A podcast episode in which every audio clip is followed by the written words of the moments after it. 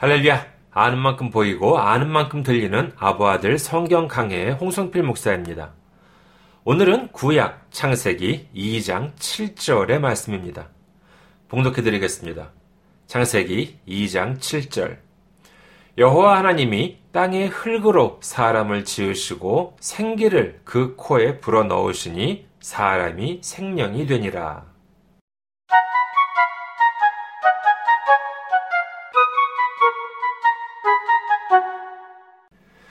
이제 천지 창조 중에서 핵심이라고 할 수 있는 사람 창조에 대한 기록으로 넘어갑니다. 이번 회는 이 한 구절만 가지고 생각해 보도록 하겠습니다. 그 이유는 이 짧은 한 구절에도 너무나 많은 뜻이 담겨져 있기 때문입니다. 하나님께서는 땅의 흙으로 사람을 지으시고 생기를 코에 불어 넣으셨더니 사람이 생명이 되었다고 성경은 기록합니다. 이 말씀에는 인간의 정의, 생명의 정의, 그리고 신앙의 정의가 내포되어 있다고 할 수 있습니다. 먼저 인간의 정의입니다. 인간은 하나님께서 흙으로 만드신 육체와 하나님께서 불어넣어 주신 생기로 이루어져 있다고 할 수 있습니다. 이는 인간으로서의 필수 불가결한 요소입니다.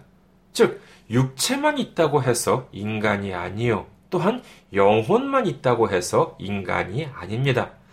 하나님께서는 이 두 요소로서 인간을 창조하셨던 것입니다. 둘째로 생명의 정의입니다. 인간이란 반드시 살아있는 존재이어야 합니다. 육체만 존재한다는 것은 이는 살아있는 것이 아닌 죽은 것이요. 영혼만이 존재한다는 것도 역시 살아있는 인간이라고 할 수 없지요.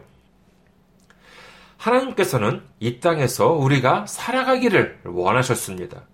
그렇기 때문에 이 땅에서 살아갈 수 있도록 육체를 주셨고 그 육체 안에 생기를 불어넣어 주신 것입니다. 우리에게 영혼은 더없이 중요하지만 영혼을 담은 육체 또한 우리가 소중히 여기고 유지해야 하지만 생명을 보존할 수가 있는 것이지요. 셋째로 신앙의 정의입니다. 여기가 가장 중요합니다. 이 창세기 2장 7절에 보면은 육신과 영혼이 각각 어디서 왔는지를 정확하게 보여주십니다. 육신은 흙에서 왔고 영혼은 하나님으로부터 왔습니다.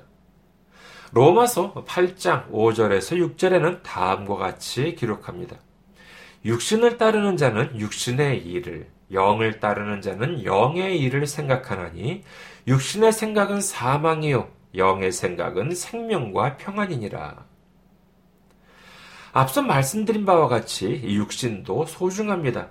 하지만 그 이유는 그 육신 안에 영이 있기 때문인 것입니다. 영이 없는 육신은 어떻습니까? 영이 없는 육신은 그대로 내버려 두면 썩어갑니다. 악취가 납니다. 하지만 영이 있는 육신, 하나님으로부터 비롯된 영이 있는 육신은 심장이 뜁니다. 피가 통합니다. 온몸이 움직이는 것입니다.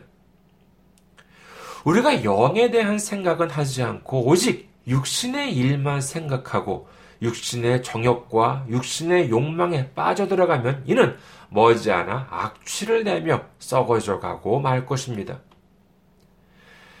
야고보서 2장 26절 영혼 없는 몸이 죽은 것 같이 행함이 없는 믿음은 죽은 것이니라. 행함이 있는 믿음이 무엇이겠습니까? 이는 주님을 찬양하고 주님을 경배하고 주님의 말씀을 묵상하는 삶인 것입니다. 주님을 믿는다면서 찬양도 하지 않고 예배도 안 드리고 성경 말씀도 멀리 한다면 이는 산 믿음이 아니요 죽은 믿음인 것입니다. 이제 우리는 흙에서 비롯된 육신을 따르는 삶, 사망으로 가는 삶이 아니라 하나님께서 비롯된 영적인 삶, 믿음의 삶, 생명과 평안으로 가는 삶을 살아가는 우리 모두가 되시기를 주님의 이름으로 축원합니다.